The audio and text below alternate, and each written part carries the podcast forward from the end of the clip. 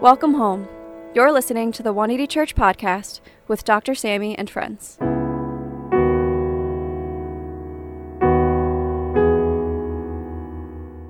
Dr. Sammy and friends are resting this week and will return next week.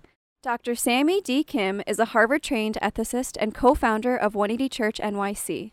He is a Yale Hastings Scholar at the Yale Interdisciplinary Center for Bioethics and the Hastings Center, where he explores the inequities surrounding health, immigration, and social policies, along with professional burnout. He is also a regular contributor to Christianity Today. For more information, please visit his website at samdkim.com. Andy Williams in his iconic Christmas song, It's the Most Wonderful Time of the Year, really captures the mood, cheer, and the sentiment of the holidays. When you hear words like, there will be parties for hosting, marshmallows for toasting, and caroling out in the snow. There'll be scary ghost stories and tales of the glories of Christmases long, long ago. And when you hear jingles and music that really lighten up a celebration of the festivities of Christmas, just really fall into that spirit. Our family loves it too. It is the most wonderful time of the year, but perhaps no one loves the festivities more than our son Josh. He is Frosty the Snowman, bringing good cheer, prancing and dancing all around the house.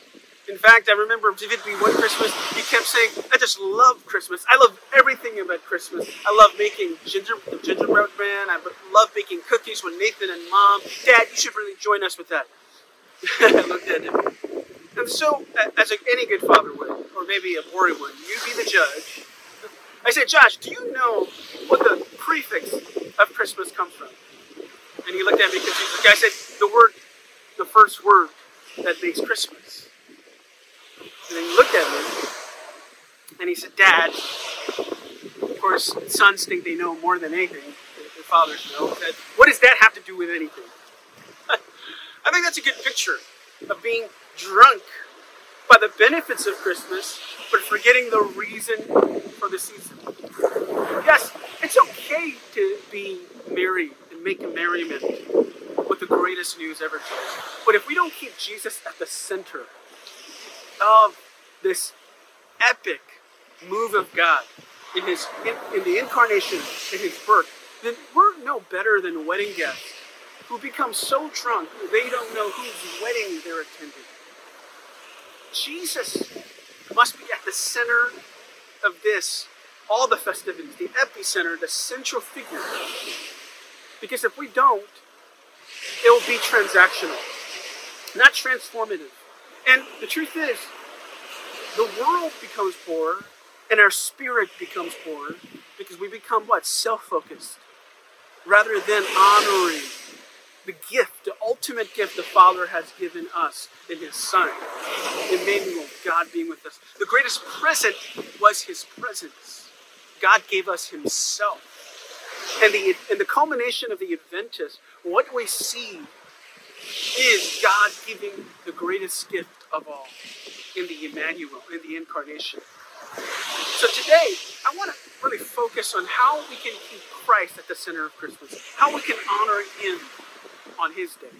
So let's go to this passage and we'll learn how to do that. So see you in a bit. Hello. Today's scripture is from the book of John, chapter 3, verses 16 through 21. For God so loved the world that he gave his one and only Son, that whoever believes in him shall not perish but have eternal life. For God did not send his Son into the world to condemn the world, but to save the world through him. Whoever believes in him is not condemned, but whoever does not believe stands condemned already because they have not believed in the name of God's one and only Son. This is the verdict Light has come into the world, but people love darkness instead of light because their deeds were evil. Everyone who does evil hates the light and will not come into the light for fear that their deeds will be exposed. But whoever lives by the truth comes into the light so that it may be seen plainly that what they have done has been done in the sight of God. That is the word of the Lord. All right, so in the beginning, we asked a question how do we keep Jesus at the center of Christmas? Well, the first lesson we learned from John 3.16 is to remember the extent of his sacrifice. Yeah, to remember the extent of the sacrifice. A lot of people miss and only think of sacrifice on Good Friday when cosmologically speaking, God, who is omnipotent in the incarnation, becomes finite, who, who has preeminently always been larger than the universe and outside of time and space, becomes finite human. a lot of us don't like being human sometimes, right? We're trying to operate high in, on a higher level than that sometimes, which costs us so much. We've seen the burnout rate, the mental health, suicide ideation, right? With even physicians burnout being at over 51%, and many maladaptive vices taking over the field of medicine. And we see um, suicides in millennials and, and Gen Z being at an all time high. Being human has so many limits. So imagine what that feels like for someone that was outside of time and space and outside of limits, becoming ultimately limited by human, the human body. So we think that Jesus sacrificed his life 33 years later from his birth. But if you really want to think about it and, and spin it around, the greatest sacrifice was made in his infancy, in his loss of autonomy. Just this past week, I stopped by our creative director's house to get a haircut for this Christmas service. I haven't gotten one um, for about six weeks or something like that, and it was really looking bad, and I didn't want to, you know, scare you watching. And he told me uh, as I was going to his house for a haircut, and he said, Doc, when you come, please text me when you arrive. Because why? Because he had a newborn, Ellie. She's beautiful. Um, the best baby ever. best fryer ever.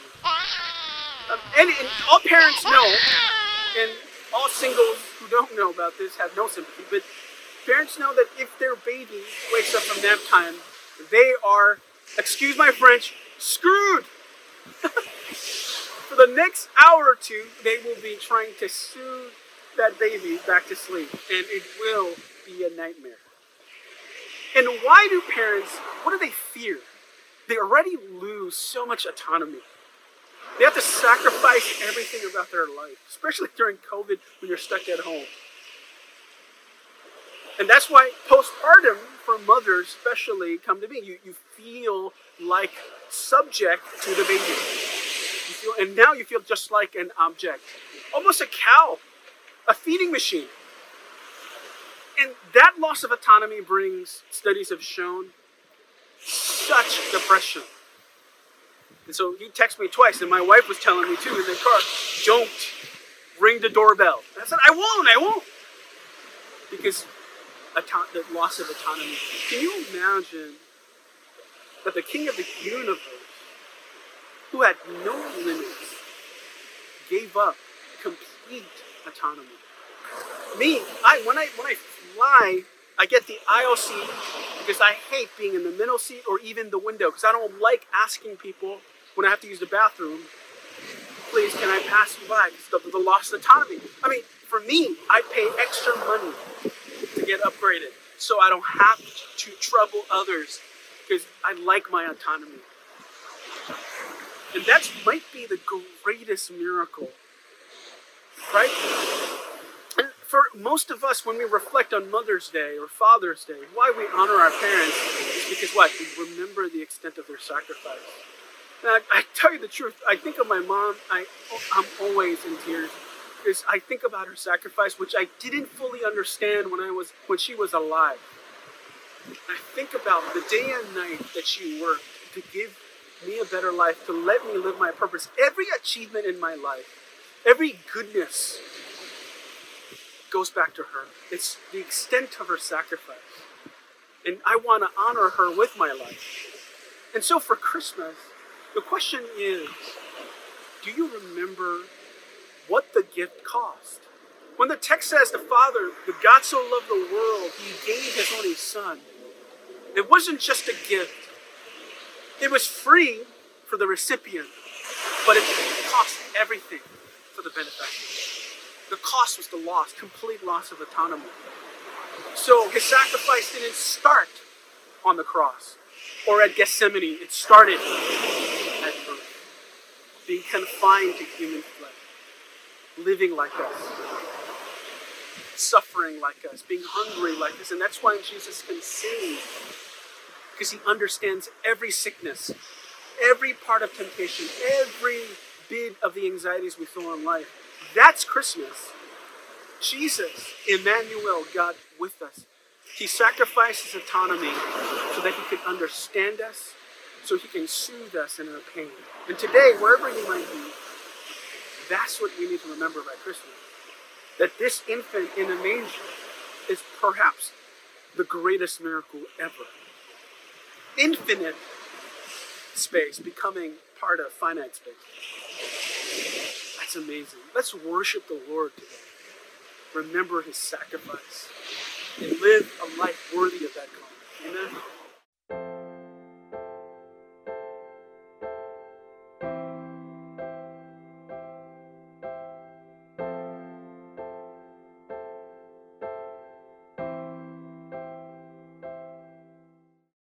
Okay, so in the beginning we asked, how do we keep Jesus at the center of our festivities in this holiday season? The center of Christmas. Second lesson we learned is we need to share his story. What better way than to keep Jesus at the center than to retell the story of the incarnation, story of good tidings, the hope for humanity in the Messiah, Emmanuel, God with us. So let me ask you a question. Have you shared Jesus with a friend, family members, not that need to be reminded that the U.S. economy is dependent on Christmas? Not only that, just give them presents to appreciate them, that you love them. Did you share the story of Jesus with your children? Did you share the story of Jesus with your friends? The Billy Graham Center said that 89% of secular elites or non religious people are interested in gospel conversations if it's important to their friends. It's a culture of invitation, meaning people are interested to hear why something is important to you. What better way to worship Jesus on his day than to share him with others? Share the ultimate gift with others. And it reminds me of how Charlie Brown's Christmas became that very model an evangelistic model of telling the story and the meaning of Christmas to a national audience in America and where a lot of producers felt like it could be a huge miss 55 years ago, it became a beacon of sharing the gospel with the whole world. It has been now running for 55 years and will run again this year on ABC. And there was a producer named by uh, named Lee Mendelson who just produced a Grammy award-winning uh, documentary on Willie Mays, which many people at that time considered one of the best baseball players in the world. And as he was driving during the uh, Golden Gate Bridge in San Francisco, X, um, had an idea to make a documentary about the worst baseball player, which he imagined to be Charlie Brown in the Peanuts comics. And he called Charles Schulz, who is the creator of Charlie Brown, Linus, and Snoopy in the Peanuts comics, and asked him, hey, would you want to do a story about a Charlie Brown's Christmas. And his idea was Charlie Brown would, would be the, the, most terrible baseball player, but he would try to get a Christmas tree, and it would be the poorest, ugliest, smallest tree, the saddest tree ever. And he thought it was hilarious. But Charles said, if we're going to do a Charlie Brown's Christmas, we have to tell the actual meaning of Christmas, or there's no point of doing it. And Lee said, Are you sure? That that won't have the widest appeal. I mean, come on, we could have jazz music, Linus, Snoopy. It would be, you know, great. It, I think it will do really well. And Charles wouldn't move. He said, the meaning of true Christmas has to be told. and a passage from Luke must be read. And Linus ultimately reads that.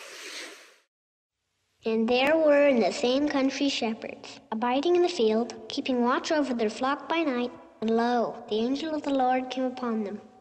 And the glory of the Lord shone round about them. And they were sore afraid. And the angel said unto them, Fear not. For behold, I bring you tidings of great joy, which shall be to all people. For unto you is born this day in the city of David a Saviour, which is Christ the Lord. And this shall be a sign unto you. Ye shall find the babe wrapped in swaddling clothes, lying in a manger. And suddenly there was with the angel a multitude of the heavenly host praising God, and saying, Glory to God in the highest, and on earth peace, goodwill toward men. When they aired it, it was the most popular show in Christmas that year. And now it's been running for 55 years. Charlie Brown's Christmas where they tell the actual, actual Bible passage.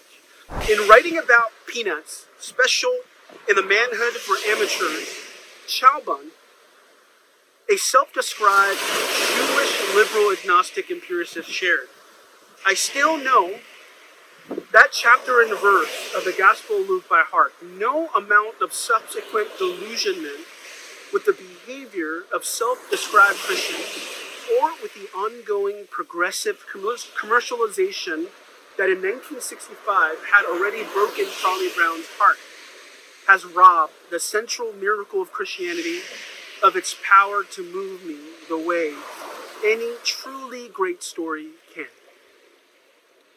A noted agnostic critic was moved by the reading of Luke about the meaning of Christmas of a Savior being, being born in Bethlehem. Some critics said that Linus, the, the cute kid, would always holding his blanket as the security, said that Linus, in his reading of that portion of Scripture, compares to actors reading a line from Hamlet, Shakespeare people were so moved.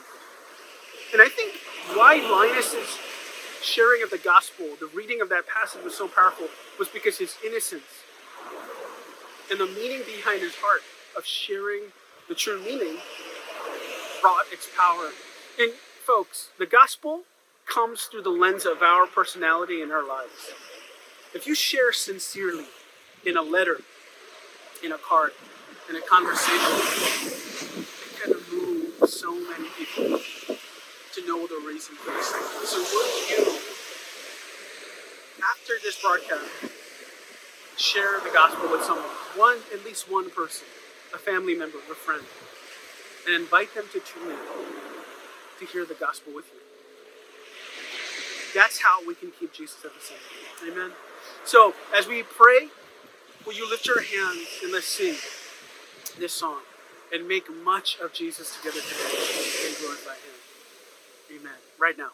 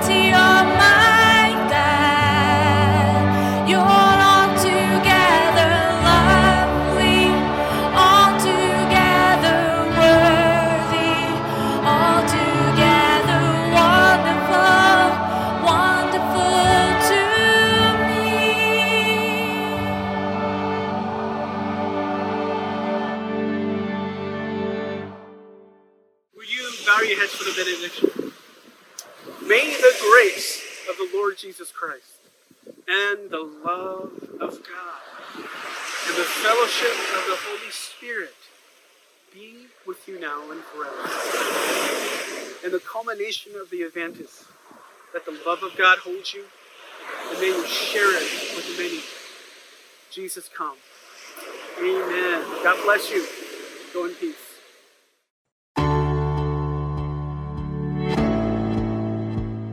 Hi everyone, my name is Minyoung. I'm a member here at 180 Church, and we're so glad that you were able to attend today's service with us.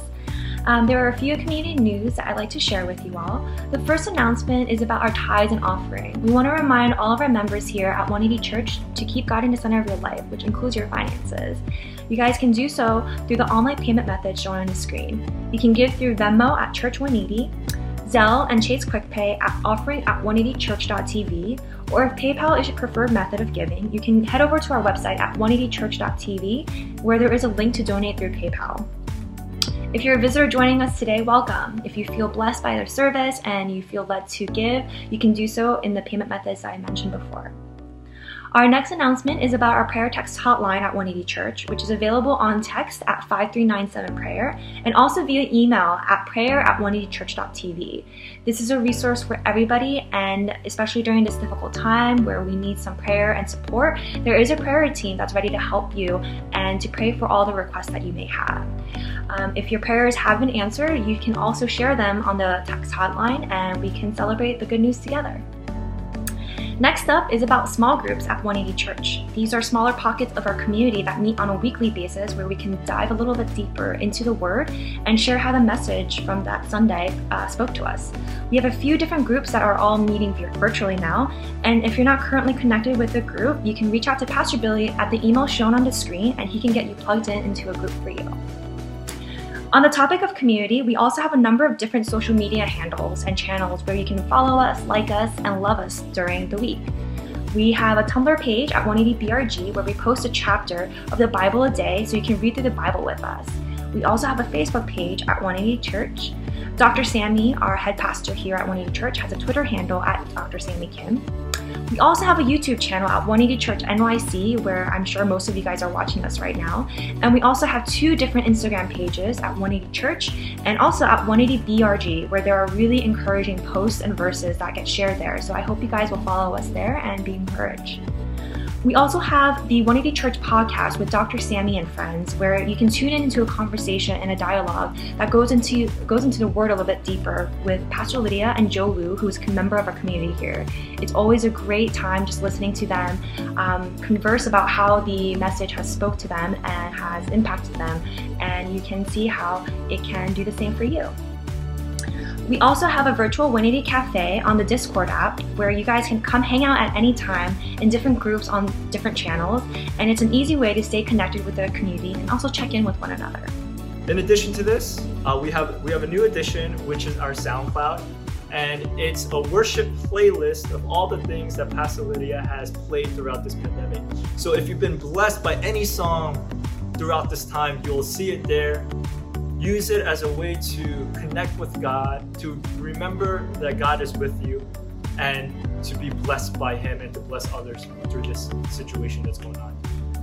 And last but not least, if you'd like to learn more about our church and want to sign up for our weekly emails, you can come visit us at 180church.tv. That's it for all of our announcements. Thanks for joining us today. We'll see you all next week. Bye. You've been dumb before, Charlie Brown, but this time you really did it. What a treat!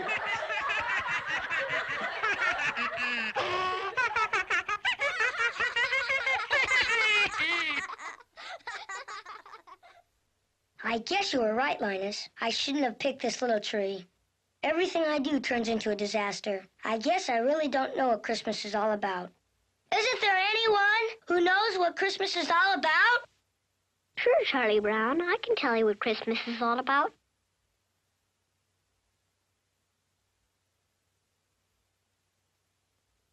Lights, please. And there were in the same country shepherds, abiding in the field, keeping watch over their flock by night. And lo, the angel of the Lord came upon them. And the glory of the Lord shone round about them. And they were sore afraid. And the angel said unto them, Fear not. For behold, I bring you tidings of great joy, which shall be to all people. For unto you is born this day in the city of David a Savior, which is Christ the Lord. And this shall be a sign unto you. Ye shall find the babe wrapped in swaddling clothes, lying in a manger. And suddenly there was with the angel a multitude of the heavenly host praising God, and saying, Glory to God in the highest, and on earth peace, goodwill toward men.